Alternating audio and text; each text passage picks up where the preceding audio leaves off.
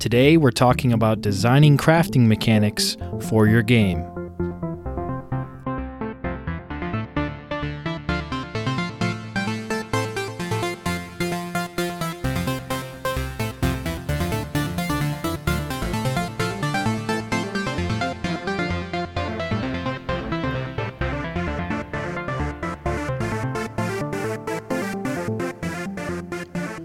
Hey everyone, welcome to the 55th episode of the Game Dev Field Guide. I am your host, Zackavelli. You can find me on Twitter at underscore Zackavelli underscore and tune in for Game Dev Twitch streams at twitch.tv slash Zackavelli underscore. We also have an open community Discord. It's a place where beginner and intermediate devs can congregate and talk about the craft of game dev. I'll leave the open invite link in the show notes. Lastly, I did want to mention that we do have a Patreon, and it's the best way to support the show. And if you back the Patreon, you get to vote on episode topics and get a special Discord role. Please go check that out. Uh, I'll leave a link for that as well in the show notes with the intro out of the way, let's move on over to the Game Dev Challenge. The Game Dev Challenge is the part of the show where I provide a prompt to the listeners, and it's usually in the form of some kind of 15 to 30 minute exercise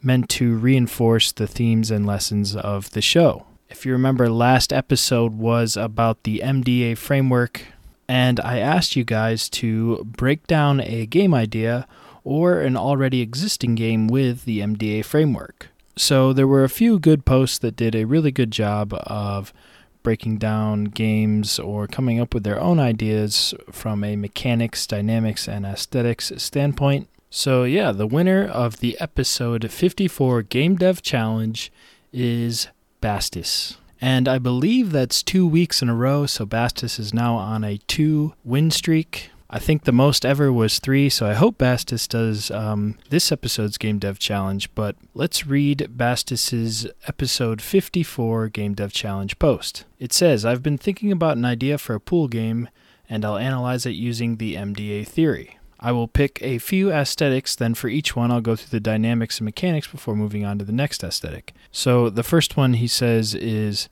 Aesthetics um, challenge. This is an obvious one. The player experiences challenge by trying to win, but also by learning to master difficult techniques and shots. By the way, uh, some people call pool billiards, so that's what we're talking about. Uh, it's not like a swimming pool, it's like uh, billiards with the cue and the eight ball and all that.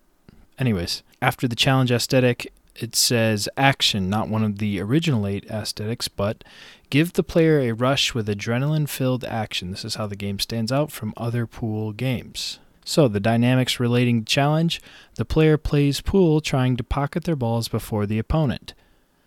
The player has a variety of techniques to use and master to achieve this. This leads to mechanics of having a pool table, the balls, the physics system, controls and interface for aiming, shooting with variable force, and applying spin, and opponents with AI of varied difficulty. The action aesthetic leads to the dynamic of the game is played at a high pace, with the player using several unrealistic skills to perform cool and satisfying shots. This leads to mechanics of the game is played with two cue balls, and instead of being turn based, you have a cooldown timer of approximately one second before you can hit the ball again, even if it's still moving. The player also has access to skills like ball jumping and super spin. Bastis then goes on to a second iteration where they add fantasy and fellowship and its associated mechanics and dynamics. But basically, to paraphrase it, it uh, comes down to adding multiplayer and having the fantasy of feeling like you're in a pub setting. What really takes Bastis's post to the next level is that they also added a little flowchart. I think the flowchart does a really good job of showing how the mechanics lead to the dynamics, to the aesthetics, but also the way to think about it, which is the other way around. Um, it just makes a lot of sense when put into a flowchart. And yeah, I think this is a really cool uh, idea for a billiards or pool game. It kind of reminds me of maybe the Mario Golf or Mario Sports series where you can kind of do unrealistic action oriented, almost even fantastical sports things. So, yeah, I would really like to see this game played. Uh, but even if it never gets made, it's a really good example of designing with the MDA framework and something you should definitely go check out if you were having trouble understanding the last episode. So, congrats to Bastis for two wins in a row and winning the episode 54 Game Dev Challenge. For episode 55, I'd like you to pitch a game with a deep crafting system. Later today, we're going to talk about the differences between a shallow and deep crafting system. And yeah, this is a pretty open ended question, but I think it gives you a lot of space to operate and be really creative. So I'm looking forward to seeing what you come up with. With the Game Dev Challenge out of the way, let's move on over to the body of the episode. Today's episode is going to be a close look at a specific mechanic, and I'll remind you that the second ever episode of the Game Dev Field Guide was also in this sort of style. It was a close look or deep dive on jumping mechanics in games. And I went through the game design and some technical and art aspects, and I chose jumping mechanics because I thought it would reach and be valuable to a broad audience of game devs. This is because almost every game with a character controller has jumping. Well, if we're talking about broad mechanics that a lot of games have, I think definitely near the top of that list is crafting mechanics. It's definitely one of those mechanics that has spread into many genres, becoming more of a mainstay thing in all of video games rather than just a specific genre. And although we may not be at the peak of the crafting craze and it's had a little bit of a downtrend recently, I think it's still a very relevant topic for all game devs because there's a ton of lessons to be learned around it amongst many of the game dev disciplines. So, yeah, today I hope you walk away with the understanding of crafting systems, their overall design, and ultimately whether or not you want to use this mechanic for your game projects. So, let's start. First off, let's talk about what is a crafting system. In general, a crafting system is any kind of mechanic where the player collects materials and combines them to create something that progresses the game. Now, I know what you're thinking. You're thinking, but Zackavelli, that's an extremely broad definition. I mean, by that definition, couldn't you say an item shop and currency are a form of a crafting system? I mean, after all, you do collect the coins and combine them in a shop to create something that helps you progress the game. And I would say you're absolutely right.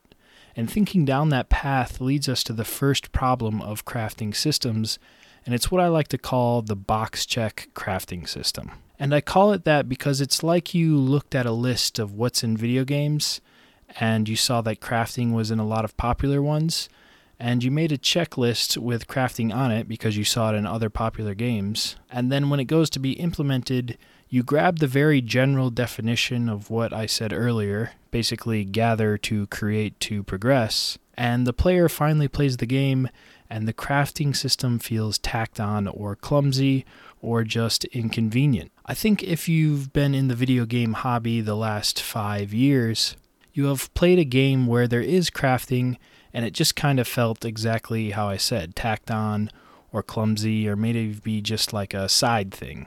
And the reason I think it feels that way is because it's just kind of a worse shop system. Think about their parallels.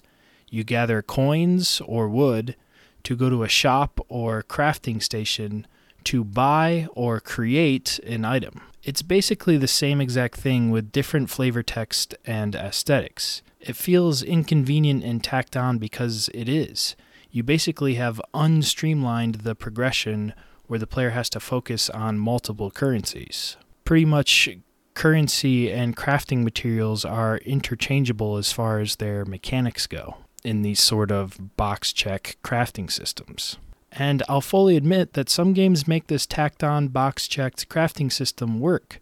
And we're going to talk about maybe why that is in a bit, but I wanted to identify that as the first major problem because I think it lays the foundation for later, and it's kind of a great example and teaching moment from last episode, actually. Remember, last episode we talked about the MDA framework and how you should use it in reverse to come up with a game idea.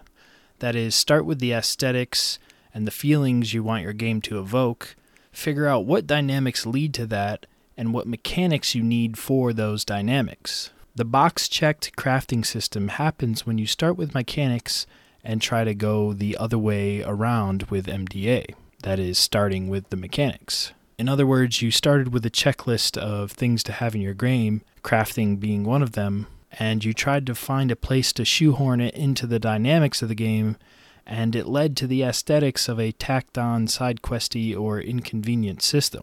Now, you might be asking, why did I start the intro of this episode to crafting systems with a negative example? It's because I think it illustrates the idea of depth being an important factor to a crafting system. You know me, and you know I love classifications, taxonomies, and spectrums.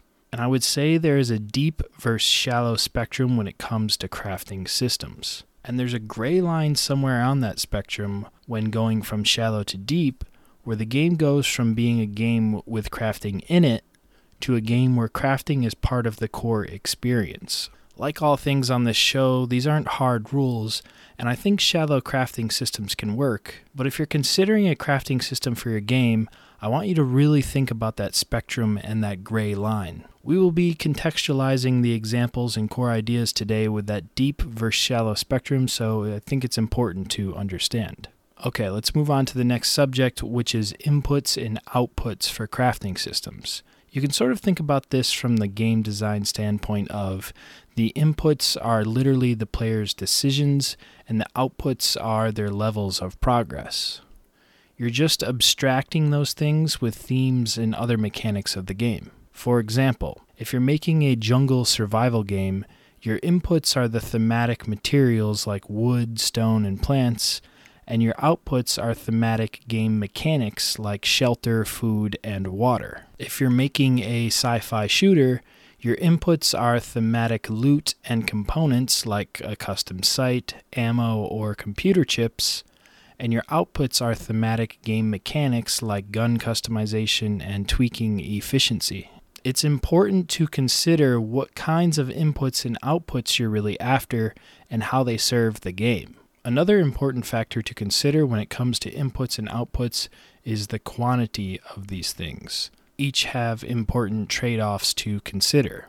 Lots of inputs are good because they give the player a constant stream of collectibles that give a lot of meaning to the environments they're in. They help cut down on that empty feeling of the environment because the player has something to find and collect and connect with the world. But too many inputs can also be overwhelming and make the inputs themselves lose significance you might find that the player stops caring because there's stuff everywhere. Lots of outputs are good because it gives the player options and agency over progression and game mechanics, but too many can also be overwhelming, confusing, and sometimes pointless. When it comes to quantities of inputs and outputs, you want to make sure that they're balanced. And that balance is not only going to depend on those tipping points that I just mentioned between enough and too much, but also based on the balance of the pace of the game. For instance, I don't mind mining lots of stone or chopping a bunch of wood, in other words, a bunch of inputs, if the game is a slower paced strategy or survival game where I have time to think about my plans and take in the environment. But I don't want lots of inputs in general if the point is to craft more ammo for my gun in a fast paced shooter. In a fast paced shooter, you can probably consolidate a lot of the crafting materials for a bullet so that you have fewer inputs. Like instead of collecting the brass for the casing, the lead for the bullet, the gunpowder, fuel for the machine that makes them, instead of doing all that, it would be better to consolidate the inputs to just two, like the bullet and the casing. This allows you to have the benefits of having the things for players to collect, but it also matches the pace of the game and doesn't bog it down. It would be really awkward if it was a fast paced shooter and then you had to go on this crazy collectathon where you had to mine your own lead and gunpowder and make brass and all of that. I think The Last of Us is a great example of a more fast paced, maybe even shallow crafting system. Like, if you put it on the spectrum, I think it's probably closer to that shallow crafting system on the deep for shallow spectrum but it's got to be one of the best shallow crafting and fast paced systems ever. There's actually a really great Medium.com article about this, and I'll leave a link to that in the description. But basically, the Last of Us crafting system is great for three reasons its quantity of inputs and outputs, the balance and pace, and the UX or user experience. First off, the quantity is low relative to other games. There's seven inputs and six outputs, or basically seven raw materials and six things to craft. There's enough inputs to make exploring the side areas of the linear levels worth it, and enough outputs to give the player a lot of flexibility on overcoming the game's challenges. It also gives the player interesting decisions. Do you want to use that alcohol and rag to make a deadly Molotov cocktail or a life saving health kit? Both these decisions are only interesting if the balance and pacing of the inputs are dialed in. And to solve this, the game actually reads the state of the player's inventory to decide how much raw supplies to spawn into the world. This keeps the crafting always interesting and the supplies always valuable, because the game makes sure that you never have too much or too little. Lastly, the UX or user experience of crafting is done quickly and simply. It's not a drawn out, menu heavy process. Instead, you can craft whatever you need in a few button presses without stopping the action. This lets you use the outputs to their full potential, as you can craft them in the moment when you need them, but it doesn't stop the action and take you out of the game to do so. UX is an important thing to consider and something that I think often gets overlooked in crafting systems. Bad crafting systems are often bogged down with menus upon menus, and you're just turning icons and numbers into other icons and numbers. A good crafting UX can take a bogged down and boring crafting experience and turn it into something fun and interesting. For example, let's take a look at the crafting system in Minecraft. On the spectrum, I think I would put this more towards the deeper crafting end and it's definitely past the gray line where crafting is not only part of the game, it is core to the experience. Minecraft has a high quantity of both inputs and outputs, and it would be an absolute nightmare if you had to navigate all of them with some sort of drop down list or sub menu system. Instead, Minecraft keeps the user experience very simple with an easy grid combination system. Put your inputs into a pattern and it makes your output. It's simple, unique, and easy to use, other than the fact that you have to memorize all the patterns.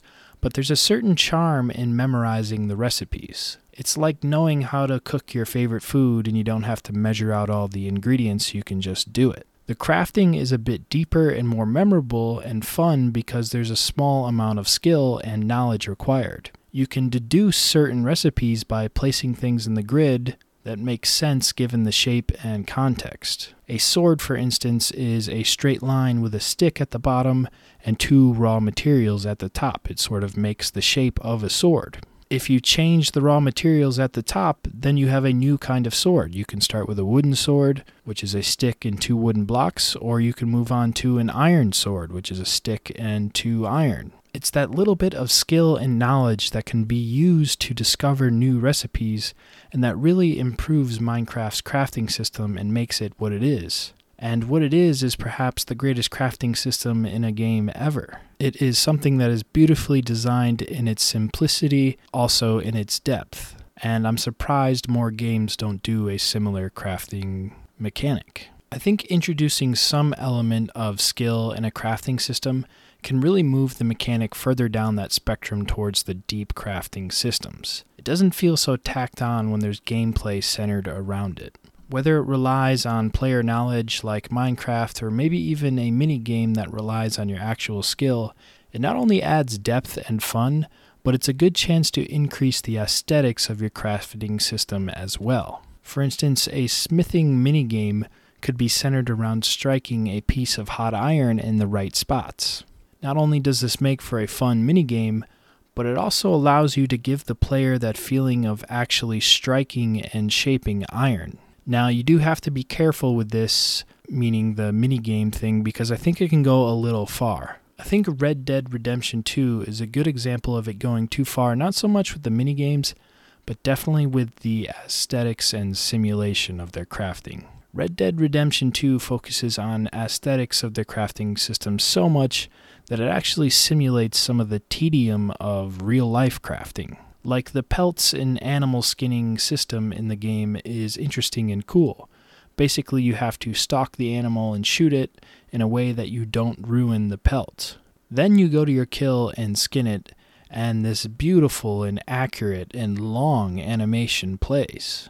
And the first time you do this, you're like, wow, this game is amazing. It has amazing attention to detail. That is exactly how you would skin an elk. But sooner or later, when you need to collect a lot of pelts, that long skinning animation becomes really annoying and tedious.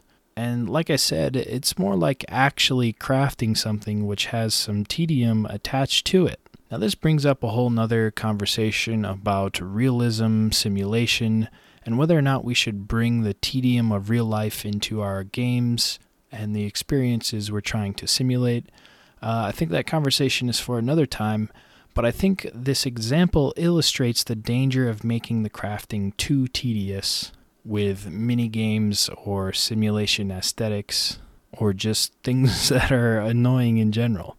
Like if your game centers around crafting a lot of stuff, a mini game every time you want to make something might be a bad idea. You might want to focus more on crafting like a hundred things at once with one mini game. This kind of goes back to the idea of balancing the pace of the crafting system with the game and I think it's true for both deep and shallow crafting systems. If you can work out that balance, then deeper crafting systems can open the door to a lot more interesting mechanics from both a design and gameplay standpoint. I think not ruining the pelt with a misplaced shot in Red Dead Redemption 2 is a good example, and I hope you can see with these examples in general what works for different kinds of crafting systems. For shallow crafting systems, it's often low quantity inputs and outputs that are fast paced with good UX that flows within the game. I personally much prefer deeper crafting systems, and the kinds of things that work for these are more quantity with inputs and outputs, skill based crafting with mechanics built around and dedicated to crafting. I had this idea about what the ideal deep crafting example is to me, and I thought of a dynamic that I don't know if it's present in any games, at least not in any games that I know of. The ideal deep crafting system to me allows the player to express their ingenuity and knowledge of the game with the way that they craft things. Like, imagine a game with such a deep crafting system that the player could say, I like to use this material and fashion my daggers like this because it's more durable, and a different player says, Oh, that's cool, I make mine this way because it's quicker. The only thing I've seen close to this is the base building in games like Minecraft, Fortnite, or Rust.